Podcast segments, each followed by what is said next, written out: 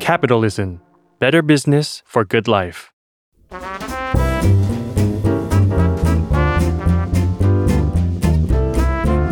ปงนปตี ธุรกิจรอบครัว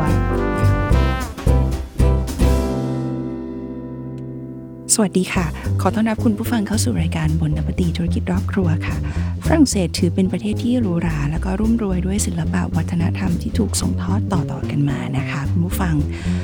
หนึ่งในศาสตร์และสิ่งที่ถูกส่งทอดต่อกันมาหลายชั่วอายุคนของฝรั่งเศสนั่นก็คือ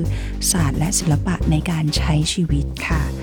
หนึ่งในศิลปะในการใช้ชีวิตที่เราได้เห็นในยุคปัจจุบันของคนฝรั่งเศสนะคะ นั่นก็คือไลฟ์สไตล์ของเขาการใช้ชีวิต การใช้ชีวิตแบบรื่นรมของเขานะคะ เสมือนหนึ่งกับว่าสิ่งที่สำคัญที่สุดในการใช้ชีวิต ก็คือการได้ใช้ชีวิตค่ะ ไม่ใช่การเกิดมาเพื่อทำงานหาเงิน แล้วก็ตายจากโลกนี้ไปนะคะ เพราะฉะนั้นเองเราจึงได้เห็นบ่อยๆ ครั้งนี่ค่ะที่เราจะได้เห็นในตอนเช้าๆเนี่ยคนฝรั่งเศสเขาก็จะนั่งจิบกาแฟนะคะละเลียดกาแฟ กินครัวซองใช้เวลาแบบ อย่างรื่นรมค่ะ ในตอนเช้าไม่ได้เร่งรีบอะไรนะคะ ถ้าเกิดว่าเป็นในตอนกลางวันเนี่ยก็หลาย ๆ บริษัทบนโลกใบนี้นะคะ ก็อาจจะให้เวลาในการพักกินข้าวกลางวันกับพนักงานโดยประมาณก็สักประมาณ 1 ชั่วโมงนะคะ แต่ที่ฝรั่งเศสเหรอคะในหลาย ๆ บริษัทเขาก็จะให้เวลาพักกินข้าวกับพนักงานประมาณ 2 ชั่วโมงค่ะ เพราะว่าเขาไม่ได้อยากให้พนักงานเนี่ยรีบกินแล้วก็รีบกลับไปทำงานนะคะ ในทางตรงกันข้าม เขาอยากจะให้พนักงานเนี่ยก็กินกาแฟ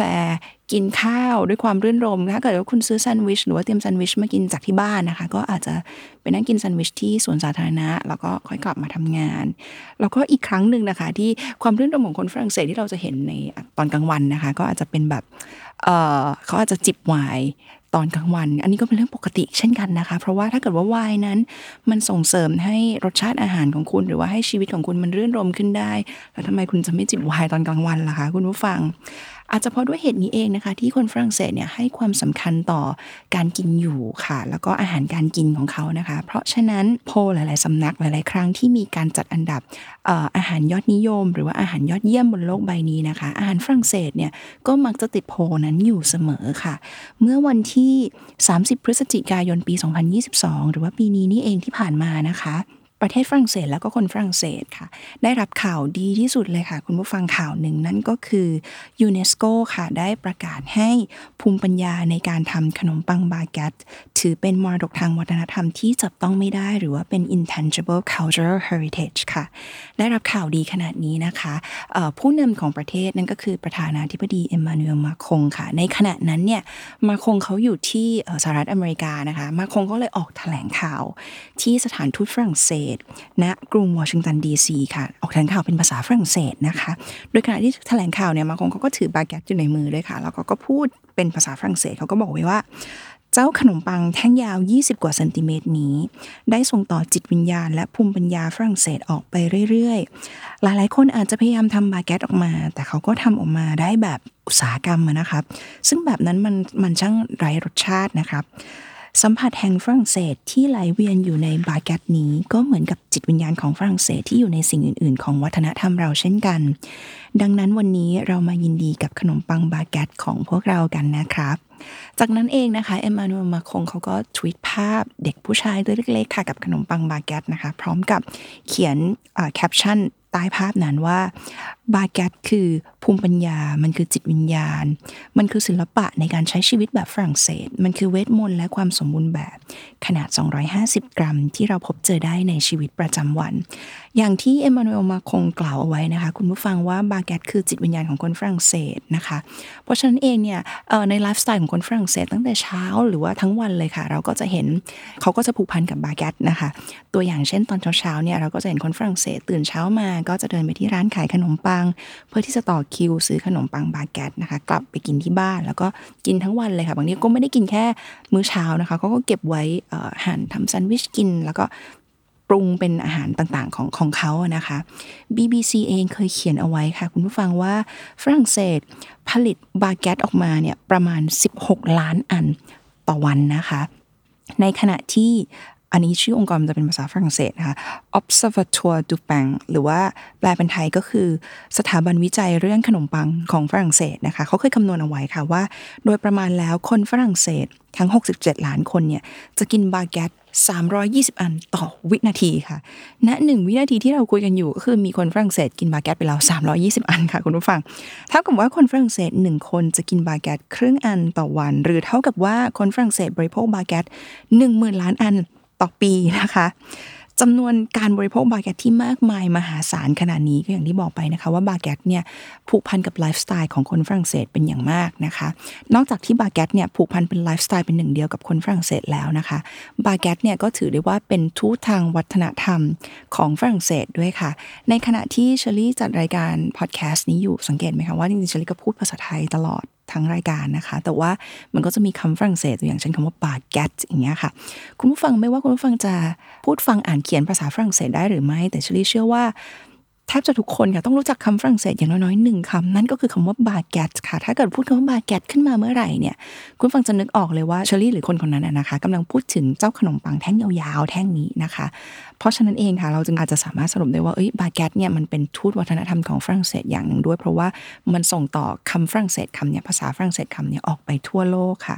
นอกจากเป็นการส่งออก คำฝรั่งเศสคำนี้ออกไปทั่วโลกให้ทั่วโลกได้รู้จักภาษาฝรั่งเศสกับคำคำนี้คำว่าบาเกตแล้วนะคะบาเกตเองเนี่ยยังถือเป็นทูตทางวัฒนธรรมของอาหารฝรั่งเศสด้วยค่ะคุณผู้ฟัง ถึงแม้ว่าคุณผู้ฟังจะไม่มีความรู้เรื่องขนมปังใด ๆ ก็ตามเลยนะคะ แต่อย่างน้อยๆ ถ้าเกิดว่าคุณผู้ฟังเห็นขนมปังเจ้าลักษณะแท่งยาวๆ มีเส้นผ่านศูนย์กลางอยู่ที่ประมาณ 5-6เซนติเมตร มีความยาวอยู่ที่ 55 ประมาณนะคะ55-56เซนติเมตร ตรงนี้คุณผู้ฟังก็เดาได้แล้วล่ะนะคะว่าเจ้าขนมปังเนี้ย ก็คือบาเกตนั่นแหละนะ เพราะฉะนั้นบาเกตเนี่ยมีความสำคัญต่อคนฝรั่งเศสนะไลฟ์สไตล์ฝรั่งเศสและวัฒนธรรมของฝรั่งเศสเป็นอย่างมากเลย เพราะฉะนั้นเองทางการฝรั่งเศสเขาก็จึงมีความคิดนี้ค่ะคุณฟังว่า เออ ถ้าอย่างนั้นแล้วอะเราควรจะทำให้บาเกตมันดูมีมาตรฐานดีไหม ดูควบคุม คือเราจะควบคุมบางอย่างของบาเกตให้มันดูมีมาตรฐานเดียวกันนะคะ ในฝรั่งเศสนะคะ คือทีนี้เมื่อมีความคิดนี้ขึ้นมาทางการฝรั่งเศสทราบดีค่ะ คุณผู้ฟังว่า ฝรั่งเศสจะไม่สามารถควบคุมคนอบขนมปังทั้งโลกใบนี้ได้ว่า เอ๊ะคุณ ถ้าคุณจะอบบาแกตหรอคุณจะต้องอบโดยที่ให้มันมีขนาดเท่านี้เท่านั้นนะ คุณไม่สามารถอบให้มันสั้นหรือยาวกว่านี้ได้ เขาควบคุมเชฟอบขนมปังทั้งโลกไม่ได้นะคะ แต่เขาสามารถควบคุมเชฟอบขนมปังในฝรั่งเศสได้ค่ะ เพราะฉะนั้นเองในเดือนกันยายนของปี 1993 ทางการฝรั่งเศสจึงมีการออก เลอเดครแปงนะคะ หรือว่าเป็นพระราชกฤษฎีกาขนมปังค่ะคุณผู้ฟังจริงจังมากเนาะเดือนกันยายนของปี 93 เนี่ยฝรั่งเศสออกพระราชกฤษฎีกาขนมปังนะคะว่าด้วยข้อบังคับแล้วก็บัญญัติต่างๆ ที่เกี่ยวกับขนมปังชนิดต่างๆ ค่ะ จริง ๆ ไม่ได้รวมแค่บาเกตอย่างเดียวแต่มีมีเป็นข้อเป็นบัญญัติต่างๆ ที่เกี่ยวกับขนมปังหลาย ๆ ชนิดนะคะ แต่ว่าเชลี่จะโค้ดมาให้ฟังเฉพาะที่เกี่ยวกับ บาเกตเท่านั้นนะคะ ในพระราชกฤษฎีกาขนมปังอันนี้เขาก็บอกว่าบาเกตจะต้องถูกทำขึ้นด้วยองค์ประกอบเพียงแค่ 4 ชนิดเท่านั้นนะคะจำกัดไว้ถ้าเกิดคือถ้าคุณจะทำบาเกตคุณต้องมีส่วนผสมแค่4อย่างเท่านั้น นั่นก็คือ แป้งสาลี น้ำเกลือแล้วก็ยีสต์ห้ามใส่สารปรุงแต่งเพิ่มเติม และห้ามใส่วัตถุกันเสีย และที่สำคัญที่สุด ถ้าคุณจะเรียกมันว่าบาเกตนะ คุณจะต้องไม่ฟรอเซนมัน ไม่ว่าจะอยู่ในกระบวนการต่อขั้นตอนไหนก็ตามกับกระบวนการการพรูฟการรอให้มันยีสต์มันทำงาน หรือว่าทำเสร็จแล้วคุณจะเอาไปฟรอเซนเก็บไว้ไม่ได้นะคะ ถ้าคุณจะเรียกมันว่าบาเกตนะ ทีนี้ถ้าเกิดว่าพระราชกฤษฎีกาขนมปังออกมาแล้วบอกว่าห้ามฟรอเซนนะคะตรงนี้เนี่ย คุณผู้ฟังหลาย ๆ คนรี่ไม่แน่ใจว่าคุณผู้ฟังหลาย ๆ คนอาจจะกังวลใจแทนหรือเปล่านะคะ แทนผู้ทำธุรกิจขนมปังบาเกตในฝรั่งเศสว่าโอ้ยถ้าเกิดห้ามฟรอเซนก็หมายความว่าเราก็จะต้องอบบาเกตออกมา แล้วก็ขายมันให้หมดภายใน 24 ชั่วโมงสิเพราะว่าเราไม่สามารถเก็บมันได้เนาะเพราะว่าถ้าเกิดว่าเราเก็บมันโดยที่เราไม่ฟรอเซนมันก็หมายความว่าอิมันก็ ในหน้าร้อนหรือในในช่วงที่มันไม่ได้เป็นหน้าหนาวเนี่ยมันก็อาจจะมีกลิ่นหืนได้นะคะเพราะว่ามีแบคทีเรียมียีสต์อะไรมันทำงานถ้าเกิดคุณผู้ฟังกังวลเรื่องนี้ชลิปจะบอกว่าจริงๆแล้วอาจจะไม่ได้เป็นที่น่ากังวลขนาดนั้นค่ะเพราะอย่างที่บอกไปนะคะ ว่าคนฝรั่งเศสเขาก็เขาก็บริโภคบาเกตเป็นจำนวนมหาศาลใช้คำว่ามหาศาลเลยนะคะ ต่อปีนะคะ จริงๆ อาจจะต่อวันด้วยซ้ำนะไม่ใช่ต่อปีนะคะ โอเค เพราะฉะนั้นทีนี้เรามาดูถึงธุรกิจบาเกตในฝรั่งเศสกันบ้างเป็นยังไงคะว่าเอ๊ะเชอรี่เกริ่นไว้ตั้งนานว่าโอเค บาเกตสำคัญยังไงบ้างกับคนฝรั่งเศสผูกพันกับไลฟ์สไตล์คนฝรั่งเศสยังไงบ้าง คนฝรั่งเศสกินบาเกตเยอะแค่ไหนยังไงบ้างนะคะ แล้วธุรกิจบาเกตของฝรั่งเศสเนี่ยเป็นยังไงบ้างในตอนนี้นะคะ ธุรกิจบาเกตแล้วก็ธุรกิจขนมปังในฝรั่งเศสเชลิจะบอกว่าตอนนี้เนี่ยณตอนนี้เลยนะคะ ธุรกิจขนมปังในฝรั่งเศสจริง ๆ แล้วอาจจะเรียกได้ว่ากำลัง เสื่อมถอยอะคุณผู้ฟัง ร้านขนมปังฝรั่งเศสในหลายร้านก็ทยอยปิดตัวลงไปนะคะ ด้วยสาเหตุหลักๆ ถ้าเชอรี่ให้เชอรี่สรุปมาเนี่ยมีมาจากสาเหตุหลัก 2 ประการค่ะ สาเหตุที่1นนะคะที่สำคัญเลยก็คือ ราคาวัตถุดิบที่พุ่งสูงขึ้นนะคะอันเนื่องมาจากสงครามยูเครนรัสเซียค่ะ ส่วนสาเหตุที่ 2 เกิดมาจากสงครามราคาค่ะของขนมปังบาเกตที่เกิดจากซูเปอร์มาร์เก็ตเชนเจ้าใหญ่ๆนะคะ เรามาดูกันที่สาเหตุที่ 1 กันก่อนค่ะ คุณผู้ฟัง เรื่องของสงครามยูเครนรัสเซียจริง ๆ แล้ว ในบนนปฏิธุรกิจรอบครัวเชอรี่เล่าเอาไว้ในหลาย ๆ เอพิโซดแล้วนะคะ คุณผู้ฟังว่าสงครามยูเครนรัสเซียเนี่ยจริง ๆ แล้วมันไม่ได้ก่อให้เกิดเฉพาะความเสียหายทางด้านการสูญเสียชีวิต สูญเสียเสรีภาพ แล้วก็ความสงบร่มเย็นนะคะ แต่จริง ๆ แล้วเมื่อเกิดสงครามยูเครนรัสเซียเนี่ยมันมีผลกระทบในวงกว้างมากกว่านั้นเยอะเลยค่ะ คุณผู้ฟังตัวอย่างเช่นง่าย ๆ เลยนะคะยูเครนรัสเซียในบริเวณที่ เป็นสงครามเนี่ยเวลาถ้าเกิดว่าเราจะมีการขนส่งสินค้า หรือว่ามีเที่ยวบินต่างๆ ในการขนส่งสินค้าเนี่ยเที่ยวบินเขาก็จะต้องหลีกเลี่ยงบริเวณที่เป็นสงครามเนาะเขาจะต้องไม่บินผ่านเส้นทางนั้น เมื่อไม่ไม่บินผ่านเส้นทางนั้น หมายความว่าก็จะต้องบินอ้อม เมื่อบินอ้อมนั่นก็หมายความว่าคอสหรือว่าต้นทุนมันก็ตามมาทำให้สินค้าอุปโภคบริโภคหลาย ๆ อย่างบนโลกใบนี้มันก็สูงขึ้นนะคะ ประกอบกับยูเครนแล้วก็รัสเซียค่ะ เป็นประเทศที่